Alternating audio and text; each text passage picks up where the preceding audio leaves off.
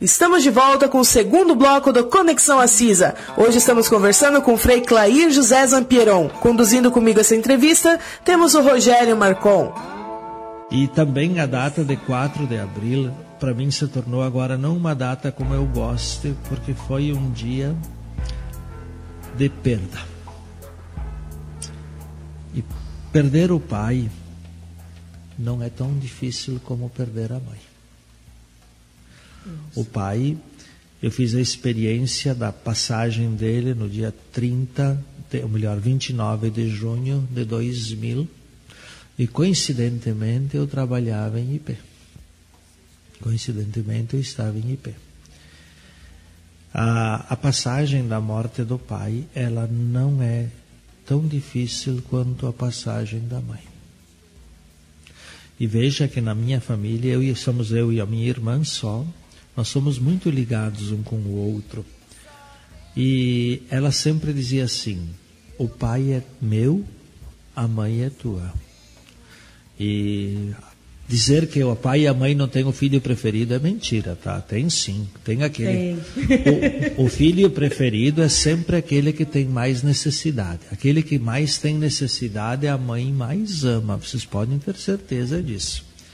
No meu caso, eu sempre fui o privilégio preferido da mãe e também por ser do sexo masculino tem essa ligação. A mãe vai mais para o filho homem, o pai vai mais para a filha mulher. Então a mãe, a minha irmã sempre dizia assim: ah, tu vais cuidar da mãe, eu vou cuidar do pai. Porém, se deu o inverso. Se deu o inverso. Ah, Vamos falar um pouquinho sobre a morte, interessante, né? Um assunto que muitas vezes a gente tem uns certos tabus. Mas é a única e, coisa certa que existe. Né? É, ela existe e porém... Está chegando a Páscoa, vamos comemorar a ressurreição Vamos também, né? comemorar né? a ressurreição, então, bom, a passagem para uma também, nova né? vida, né? Ah, eu tive a oportunidade de acompanhar a morte do meu pai. Porém, não por ser o meu pai, eu vivi uma experiência completamente diferente e ali eu descobri realmente que existe o céu. Olhem que até, até 2000 eu tinha umas certas dúvidas quanto ao céu.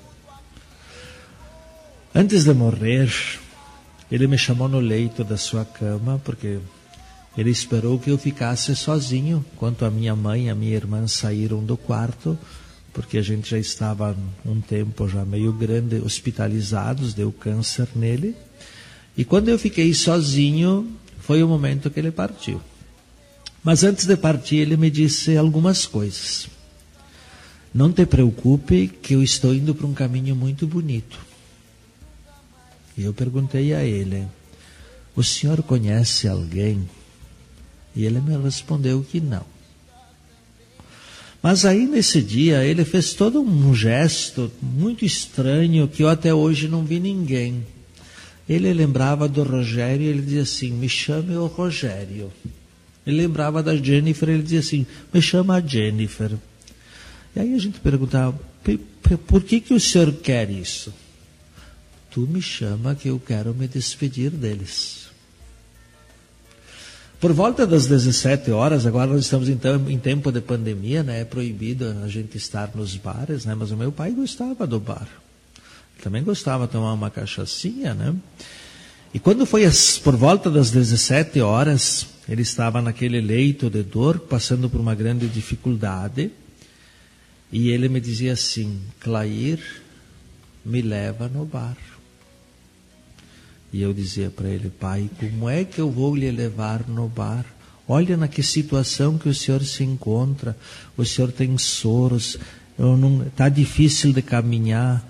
Ele dizia assim, mas eu não quero entrar no bar. Eu só quero ir me despedir dos meus amigos, mas tu não entende. Tu vê que eu estou indo embora e eu preciso me despedir. E quando veio o médico, o médico, coincidentemente, é vizinho nosso. E ele disse assim, porque ele fumava, e o doutor sempre dizia para ele assim: não fume, sabe qual é que são as orientações médicas, né? E aí ele disse para o médico: me perdoe que eu não te obedeci, eu estou partindo, eu estou indo embora.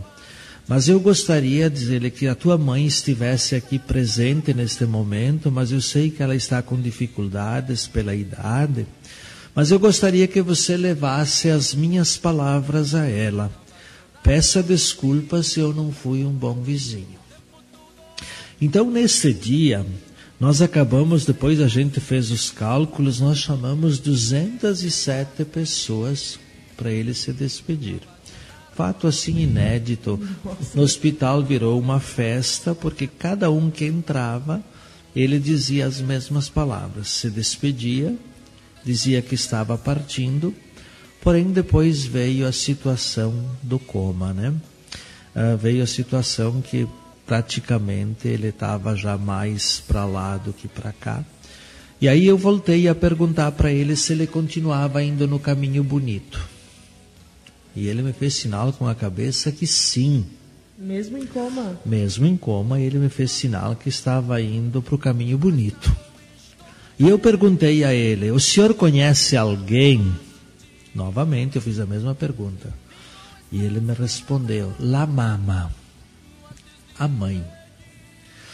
E coincidentemente ou não, depois eu fui tentar conhecer um pouco mais sobre a morte, porque é um assunto que me interessa. Eu gosto muito. É um momento que eu vivo intensamente junto com a família a dor da perda, mas também eu vejo a perspectiva também de uma vida depois mais leve. E isto me fez perceber então essa grandeza deste Deus perceber que o céu existe, o caminho bonito. O caminho bonito, se encontrar com a mãe, a mãe tinha ido. E é normal, praticamente todas as pessoas antes de falecerem, chamar pela mãe. A mãe. Então, foi, e logo depois que ele revelou essas situações, ele também veio ao óbito. Né? Então, são foram momentos marcantes. Em, o, o passamento do meu pai não foi aquela dor tão difícil como foi o passamento da minha mãe. Eu não estava em casa. Eu estava pregando missões em Cerro Largo, isto, lá na divisa com a Argentina. Vocês imaginem que é madrugada, cinco praticamente da manhã, e despertam o telefone da casa paroquial. E é o dia do meu aniversário. E eu, juntamente com as comunidades onde eu tinha estava pregando missões, tinha feito planos, ia ter bolo, ia ter festa. Esse era o desígnio meu, era o meu sonho. A ideia era que fosse uma mensagem, né? É. E quando eu ouvi o telefone tocar, eu estava num quarto próximo da secretaria paroquial e eu pensei comigo mesmo: deve ter alguém na cidade que não está bem. Quando eu percebo na sala, no quarto onde eu estou, bateu, entrou três freis que trabalhavam juntos. E eu fiquei espantado. Eu pensei, o que, que vão me aprontar? Né? Alguma sacanagem, porque a gente tem sempre alguma sacanagem, tem umas brincadeiras também, né? Não é só coisas sérias, né? Também tem alguns momentos que a gente não se entende, né? Tem que trocar de ideias, tem que dizer assim, não, eu quero assim, o outro quer assado, né? E aí eu levava, sentei na cama, olhei para eles e um me disse assim: Nós não temos boas notícias para te dar a tua mãe faleceu. Aí ele me diz assim, mas se dorme até às seis horas, depois a gente vai para casa. Meu Deus Como do céu. que dorme? Quem que dorme, né? Não tem, ninguém tem sangue de barata. Então você quer acreditar que aquele fato seja verdadeiro, mas você quer acreditar também que não seja. Eu só olhei para eles e disse assim, não, me levem para casa. Eram 500 quilômetros de distância. Nós saímos praticamente cinco e meia, eu cheguei em casa, eram onze e meia da manhã, quase meio-dia. E a minha cobrança da minha mãe foi essa. Por que, que você não me esperou? Para se despedir pra... igual você se despediu do seu pai, né? Por que, que eu tive a oportunidade de me despedir do meu pai e não tive a oportunidade de me despedir da minha mãe? O meu desejo era também estar com ela. Aí a minha mãe me conta, ela sofria de mal de Alzheimer ultimamente e era uma situação bastante difícil. Era difícil também cuidar dela. Ela não sabia mais, ela não me reconhecia mais como filho. Eu, aí eu tinha virado motorista de caminhão, eu transportava soja. Olhem as coincidências dos meus pensamentos lá do início. Ela tinha essa imagem sua de motorista de caminhão. Perfeito. Eu era motorista de caminhão e ela me perguntava cada vez que eu ia para casa quanto soja eu tinha transportado. Quanto soja eu tinha trazido, carregado de uma cidade para outra, né? Mas ela não me via como filho. E a minha irmã acabou virando a mãe dela. Ela nunca mais chamou a minha irmã de filha, mas sempre de mãe. E na noite de 3 de abril, a minha irmã contava, conta ainda hoje, que ela disse para o marido dela: Vamos dormir mais cedo porque essa noite promete ser uma noite mais difícil, era frio. E disse que por volta das quatro horas da manhã, a minha mãe chamou. Disse que quando ela chamou pela primeira vez mãe, ela foi ao socorro. Estava próxima, né, no quarto ah, do lado. E quando chegou lá, minha mãe pediu água. E disse que quando ela colocou a mão nas costas, porque a tendência sempre da pessoa doente é erguer e colocar os travesseiros debaixo, ela percebeu que estava molhada de forma diferente. E ela tentou tomar água e disse que não tinha água. E também a última palavra que ela falou foi chamou a mãe, ó, chamou pela mãe também mas ela pediu: Santo Antônio, me ajuda. As últimas palavras dela foram essas: Santo Antônio, me ajuda. Mas é importante perceber o chamado da mãe de novo, né? Da mãe nós viemos, para a mãe nós retornamos. E como nós estamos falando em morte, como experiência assim como padre, eu vejo e dou testemunha de que pessoas que têm uh, dificuldades de se perdoar. Vamos imaginar, nós dois somos irmãos, eu e você, Jennifer. Podemos botar o Rogério e vamos fazer uma família maior de três, né?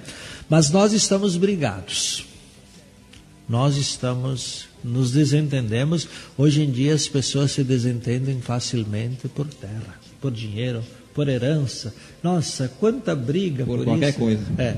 E no final a gente não leva embora nada. Né? Com certeza. A única coisa que nós levamos embora que eu percebo, ó, e olha que eu fiz algum sepultamento como padre até hoje, né? As pessoas levam embora somente, as, se colocam nas mãos aquele terço, aquela roupa, e agora em tempo de pandemia a gente acaba não levando embora nada, porque é a coisa mais triste num sepultamento de alguém que falece com Covid, né? Ah, então é uma situação muito assim complicada, difícil e que a gente tem que vivenciar. Então, se nós não temos o perdão, a pessoa sofre muito para partir porque ela precisa desse perdão. E eu gosto muito de uma médica, e ela é autora de livros, Ana Paula Arantes. E agora ela lançou recentemente um livro, Histórias de Morrer, que vale a pena a gente ler, porque a gente fantasia muito a morte, a gente tem medo. Nós temos duas certezas: nós nascemos, a gente vai crescer, mas nós também vamos morrer. E o sonho de todos é morrer dormindo, né? É, todo mundo sonha com essa dimensão morrer dormindo, mas nem todos nós alcançamos Verdade. essa dimensão, porque nós não sabemos o que que vamos passar, o que que vamos ter, o que que vamos fazer. Então, a melhor coisa que eu aprendi na minha vida é a gente se querer bem. E não tem coisa melhor do que você querer bem. E nós vivemos num mundo, eu vejo, de tanta competição, de tanta preguiça, de tanta falta de vontade. Nós não temos tempo de visitar-nos. Tudo bem que nessa época a gente não pode, mas a gente não se ajuda. a gente não faz mais caridade, a gente se fechou num mundo individualista, onde nós poderíamos ser muito mais felizes, vivendo alegres, contentes. E por falar nisso, vamos já que estamos abrindo o leque, eu vejo que nós padres, nós freis, o povo no de, vamos falar de IP, então já que estamos na cidade de IP, o povo diz que nos quer muito bem, mas é muito raro a gente receber uma visita. Sabe que eu acho, Frei, tocando nesse assunto, as pessoas não humanizam os padres, os freis. Elas colocam, é que nem você tinha comentado, colocam num pedestal, mas você também quer, é, precisa, né, da atenção das pessoas, né? Não é só receber os problemas, como geralmente acontece. Ah, Frei, eu preciso me, uh, como se diz, fazer uma confissão. Uhum, perfeito. né? Precisa de uma orientação, precisa de um Exato. conselho. Eles veem como um ser superior. Mas Isso. sabe, nessa questão, Jennifer Frey também, uh, não sei se em outras localidades também, mas eu aqui em IP eu vejo, e a gente recebeu bastante moradores de outras cidades também, e o que eles perceberam justamente aqui em IP é isso. IP, o morador de IP não sai para visitar as pessoas. Eles achavam não. isso muito estranho. Diz que nas localidades onde é que eles residiam, onde é que eles moravam, diz que era comum eles se visitarem entre os compadres, entre as famílias, se visitarem, né? E diz que não, diz que é fechado, e diz que eles encontraram muita dificuldade de ter esse contato, esse acesso das pessoas irem na casa do vizinho, irem na casa do parente para conversar, para, enfim, para confraternizar. É. Né? Eu, eu, eu, não sei se é uma característica nossa, né? Ou se é comum em outras cidades também isso. Não. Mas aqui o pessoal que não. veio de fora para fixar residência aqui perceberam isso. Sim, eu também percebo isso claramente porque eu passei por várias cidades depois como padre, né? E, mas que tem uma resistência de visita, você tem a cobrança, você precisa vir na minha casa, mas para ir na casa a, tem um interesse duplo, é a bênção. Tem que benzer a casa. Claro, eles nos convidam para jantar, para uma coisa e para outra, mas é difícil alguém bater na porta e dizer assim: Eu vim visitar vocês. Eu vim fazer uma visita para vocês. Nossa, nós também tem momentos que a gente cansa durante o dia, você recebe só problemas. Tu precisa ter alguém para dizer assim: Estamos aqui contigo. Eu digo, eu, eu faço terapia. Eu preciso ter alguém para conversar. E não é vergonha nenhuma. Não, nem um pouquinho. Nem eu, um eu preciso de ajuda. Eu reconheço que a minha pessoa precisa de ajuda. Eu não tenho medo de dizer isso. Uma vez eu tinha medo de dizer isso, hoje não. Eu encaro com muita naturalidade. Por que, que eu preciso de ajuda? Porque se eu ajudo os outros, eu preciso de alguém que me dê um apoio. Nós todos precisamos de um ombro num certo momento para rezar. E IP me faz viver uma, um tempo de muita solidão. Nesse tempo de pandemia, eu ligo para minha terapeuta e digo assim para ela, porque ela me diz assim: Frei, é bom ter tempos de silêncio. Hoje eu ligo para ela e digo assim, mas também não silêncio tão grande assim que eu não aguento. Estou surdo de tanto silêncio. não tanto silêncio não assim. Não tanto silêncio assim. E isso que eu até me acho bastante popular, né? Porque se eu saio para a rua, eu faço, se eu saio de lá de casa e venho até o centro, que dá duas quadras, eu faço 20 paradas mais ou menos, porque eu sempre encontro gente para conversar, né? Hora que vira as buzinadas, né? Eu passo por ti, estou sempre buzinando. Ah, não, mas não, isso tem muita gente, né, que buzina. E eu acho isso muito importante porque cria laços de afinidade, de amizade e de a gente também. Bom, nada melhor que você acenar para uma pessoa, né? E acordar sempre com bom humor, né? Conversar com alguém te dá um astral bom, tu sente uma energia positiva, te bota para cima e tu vai vivendo melhor, né? É importante, né, Frei? Uh, um ponto que tu chegou, que eu acho que é onde as pessoas daqui do IP mais se reuniam é quando tinham as festas, né? É, que eu... era um momento de reunião das pessoas, que elas se encontravam. E agora, o ano passado, para esse já não deu para fazer é, Nós temos nada. algo em comum aqui, Jennifer e Frei também, eu ia chegar nesse ponto também, que é justamente isso, as festas, né? Tanto a igreja como nós aqui no Clube Ideal faz um ano que não se movimenta mais o público. Nada. Não se encontra. Não temos mais Duas nada. coisas. A questão espiritual, diante da pandemia, e a questão social, né? Como é que a igreja administra, vê essas duas, esses dois pontos, né? E como é que vê o futuro também, porque a pandemia pelo que eu percebo que se vê, não vai parar de hoje para amanhã. E se perdurar por mais um ano ou dois anos, como é que fica a situação eh, das paróquias, das capelas, diante de toda essa situação né, que nós estamos vivendo, e a gente vê aqui no Clube Ideal também, não, não é diferente. Nós sobrevivemos às festas e o povo precisa, as, as pessoas precisam Sim. do contato né, das festividades. Ah, é interessante você fazer essa colocação, porque eu venho agora de uma experiência numa comunidade que você vai alertando, né? Gente, não vamos nos reunir, não vamos fazer aglomerações, evitem jogar cartas, evitem abrir o bar. E é palavras que cansam, né? E um senhor me disse assim: vá lá, vá lá, Frei, olha se essa porcaria vem aqui. E não é justamente que essa pessoa fez a experiência de ficar doente, que eu lamento, né, que tenha passado por essa dor, mas que bom que conseguiu superar, né? Mas por um outro lado, veja que não se pode criar desafios, porque nós podemos estar sempre dentro nessa situação. Então, questão festas, questão social, a questão espiritual. Nós uh, estamos num momento que precisamos de espiritualidade nós precisamos de Deus. Nós estamos vivendo um momento muito difícil. E quando nós estamos, o italiano tem uma expressão que diz que quando a água encosta no pescoço, né, a mais gente embaixo um pouco também. É, está um pouquinho mais para baixo, né? Ah, ou a gente aprende a nadar, ou, ou você se afoga, se afoga, né?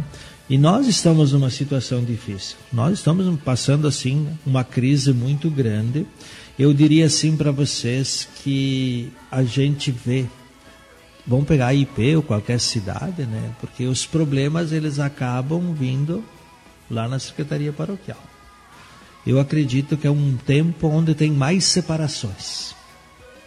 Nós temos um momento assim muito crítico e eu percebo questão de relacionamento, de relacionamento entre casais porque não conseguem compreender também os filhos.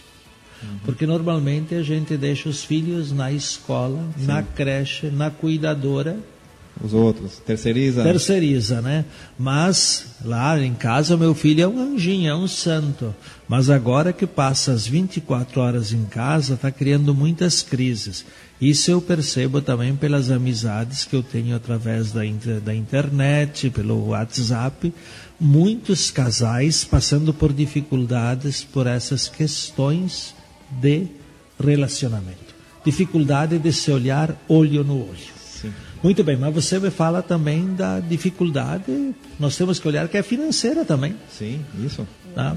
Nós não a podemos olhar só... As próprias capelas, né? Como é que elas estão sobrevivendo, como é que vão sobreviver daqui por diante, se perdurar por mais um ano? É, nós estamos pedindo assim que cada capela não faça nenhuma dívida. Mas você sabe que todo bom italiano tem sempre uma reservinha, né? Sim. Então essa reservinha está dando para gente fazer o que? Pagar água e luz. Então vamos mantendo sem fazer gastos extras para que nós possamos dar o giro, né? Mas na cidade nós também temos então a construção da casa paroquial, que é uma dificuldade meia grande. E nós já estamos sentindo o aperto. Nós já estamos sentindo que ah, o mês de março, por exemplo, foi um mês completamente atípico que não entrou dinheiro nem para pagar água e nem a luz.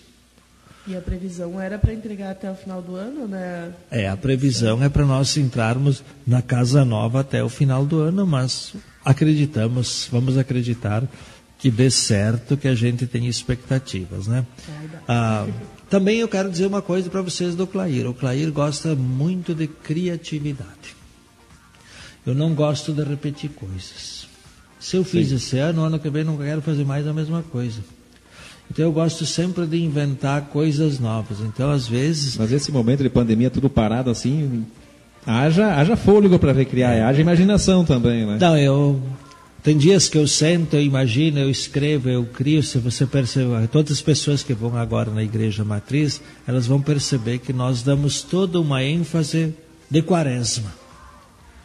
Mas toda ideia que foi criada, ela não teve o seu sustento. Porque não deu para a gente trabalhar a ideia do que iria acontecer durante toda a quaresma. E vai chegar domingo, agora é domingo de Ramos, se vocês me perguntarem nesse momento, o que vai ter? Vai ter uma celebração? Vai ter bênção de Ramos? Quantas pessoas vão estar presentes? Não sei. Enquanto não sair as novas notas, a gente não pode dizer nada. Semana que vem é Semana Santa. Vocês vão me dizer assim, Clair, o que, que você gostaria de fazer? Nossa, tanta coisa. Eu tenho imaginação na minha cabeça, eu tenho ideias colocadas no papel, mas não dá para colocar em prática. Essa é, é a angústia que dá, né? Você tem aquilo, mas pensando em colocar em prática, não tem nem previsão, né? E é. passa o tempo e tu não consegue executar. Hoje de tarde, por exemplo, eu fui fazer a minha caminhada, que ultimamente estou tentando, é o terceiro dia, tá? Consecutivo, que estou fazendo aquelas caminhadas, porque eu tinha voltado a ser preguiçoso. Ah, eu vou ter que ir junto, Frei, porque eu estava comentando também o podcast passado com a Roberta ali, que eu estou muito sedentária. Não, a, gente tem que se tirar um tempo, né? Verdade. E a gente esquece de nós mesmos. Verdade. E, por exemplo, enquanto eu caminhava, eu bolei todo o Natal. Enquanto eu estava caminhando, eu já, embora eu tinha umas ideias formadas do que eu iria fazer no Natal de 2021, eu, enquanto caminhava, reformatei toda a minha decoração. Claro que depois vou pedir ajuda, vou trocar ideias com outras pessoas, porque de vez em quando né, eu tenho que ceder, não é só que a ideia minha prevaleça, né? Mas eu já sei assim o que, que vai mais ou menos delinear a decoração da Igreja Matriz para 2021. Eu termino um fato, eu já estou pensando para o outro no outro ano. Uh, por exemplo, a coroação de Nossa Senhora, que é o segundo ano consecutivo que não vai acontecer, mas eu tenho toda a história marcada. É, são 500 anos do Brasil, mais ou menos, que eu quero trazer à tona. E a ideia é muito bonita, é um momento que o pessoal vai viver uh, um tempo magnífico de amor a Nossa Senhora e ver a fé que foi trazida pelos nossos antigos e uma história muito bonita. Mas... É, você acredita, Frei, que passado esse momento dessa dificuldade, esperamos que seja não seja tão longo, né? Mas que as pessoas retomem as suas atividades normais. Eu, ve, eu falo isso porque esse ano que a gente ficou parado é uma lacuna. E não, eu não sei, isso é muito prejudicial para a formação de lideranças. Perfeito. E é, como é que esse pessoal vai voltar ativa de novo, vai voltar para as festas, vai voltar a, a interagir com a comunidade? Eu acredito que sim. Talvez nós vamos ter muito trabalho para retrazer de volta. As próprias missas, eu fico pensando, o pessoal já tem preguiça de ir na missa. É. A pandemia nada mais é usada, Porque, né? uma, uma desculpa, bom, Exato, tem pandemia, não vou na missa, mas vai em outro lugar. Né? Mas você sabe que a é, gente per... que tá. a gente percebeu que agora que tínhamos trocado de bandeira aí, que nós estávamos numa situação laranja, o povo tinha retornado. O povo Pronto. tinha retornado. Porém, o povo ainda não mudou.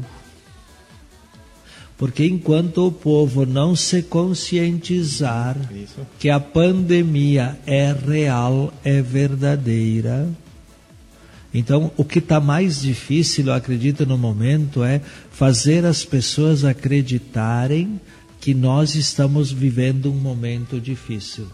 É comum você ver pessoas andando na rua sem máscara. Sim. É comum você ouvir pessoas dizer assim: ah, vão atrás. Isso é política Mas é do mundo inteiro. A prova está que nós estamos com os hospitais superlotados. Nós temos pessoas morrendo, nós temos pessoas doentes, nós temos pessoas que clamam por ajuda e ó, o pior de tudo que a gente não pode ajudar. E agora começou a.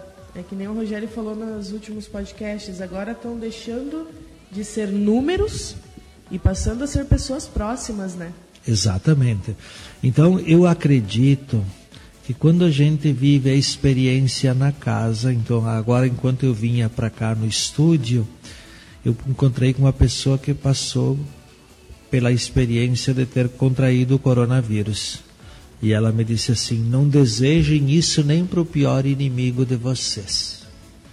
Então vejam que quem faz a experiência faz assim uma situação de mostrar que realmente é difícil, é complicado e é uma situação que precisa. É, eu vejo assim, eu logo que saiu a pandemia um ano atrás, né, eu fiquei bastante preocupado também e, e vendo isso aí digo, bom, digo, agora o ser humano vai passar por uma remodelagem no seu pensamento assim, acho que vai crescer, vai tomar umas certas atitudes assim que vai, acho que ajudar o ser humano a evoluir. Na verdade, eu, não chegou a ser uma decepção, né? Mas eu fiquei um pouco frustrado com a, com a forma como as pessoas reagiram a cada situação, a cada notícia, a cada caso. Esse descaso mesmo com a própria doença, com a própria vida do, amigo ou da própria vida também, né? Eu, eu percebi isso, né? Que as pessoas... Eu não sei hoje, né? Se, pô, o que, que, é o ser humano? Até, até onde vai a sensibilidade do ser humano hoje? Como é que ele vê a questão do, do, do que está do lado? Na igreja, quando a gente vai para a missa, que o padre diz assim, ah, uh, se te baterem numa face, oferece a outra. Onde é que eu encontro sentido nessa frase hoje com as redes sociais, onde você vê uma briga atrás da outra aí por questões Perfeito. que você não tem nem Digo, como é que eu vou oferecer a cara para quem agora? É, não tem nem com, com o que oferecer, né? O que nós precisaríamos ter no momento é sermos bons samaritanos, é ter, estender o ombro, saber ajudar a carregar essas pessoas, né? Mas é, é difícil você botar a mão, né? Nós não temos como ajudar, tem que ser esses profissionais da saúde e que nós percebemos que eles também estão cansando, né? Estão eles estão numa situação difícil, a gente vê eles com olheiras em situações cansativas, né? Porque os hospitais estão cheios, mas enquanto a nossa humanidade, enquanto nós não nos dermos conta que nós temos que ficar isolados, que nós não temos que ter contatos sociais ou nós vamos obedecer às normas que são colocadas, nós vamos conseguir mudar o mundo inteiro. Não é só o Brasil, porque nós temos países que a gente vê que o número é bem menor do que no, o Brasil hoje explodiu, né? Nós estamos praticamente com quase 3 mil mortes por dia. É, é um número que aparece muito grande. Na, na, nos noticiários, mas na verdade deve ser bem mais, né? Conhecendo o Brasil como Conhecer. se conhece, onde muitas coisas são colocadas de lado, não são divulgadas como precisa, imagina que não deve ter por trás de tudo isso, né? É, então tem bastante coisa. Então a igreja hoje se preocupa muito nessa questão dos pobres. Estamos conversando com o Frei Clair José Zampieron. No próximo bloco, falaremos sobre a campanha da fraternidade e as vocações. Eu quero uma canção.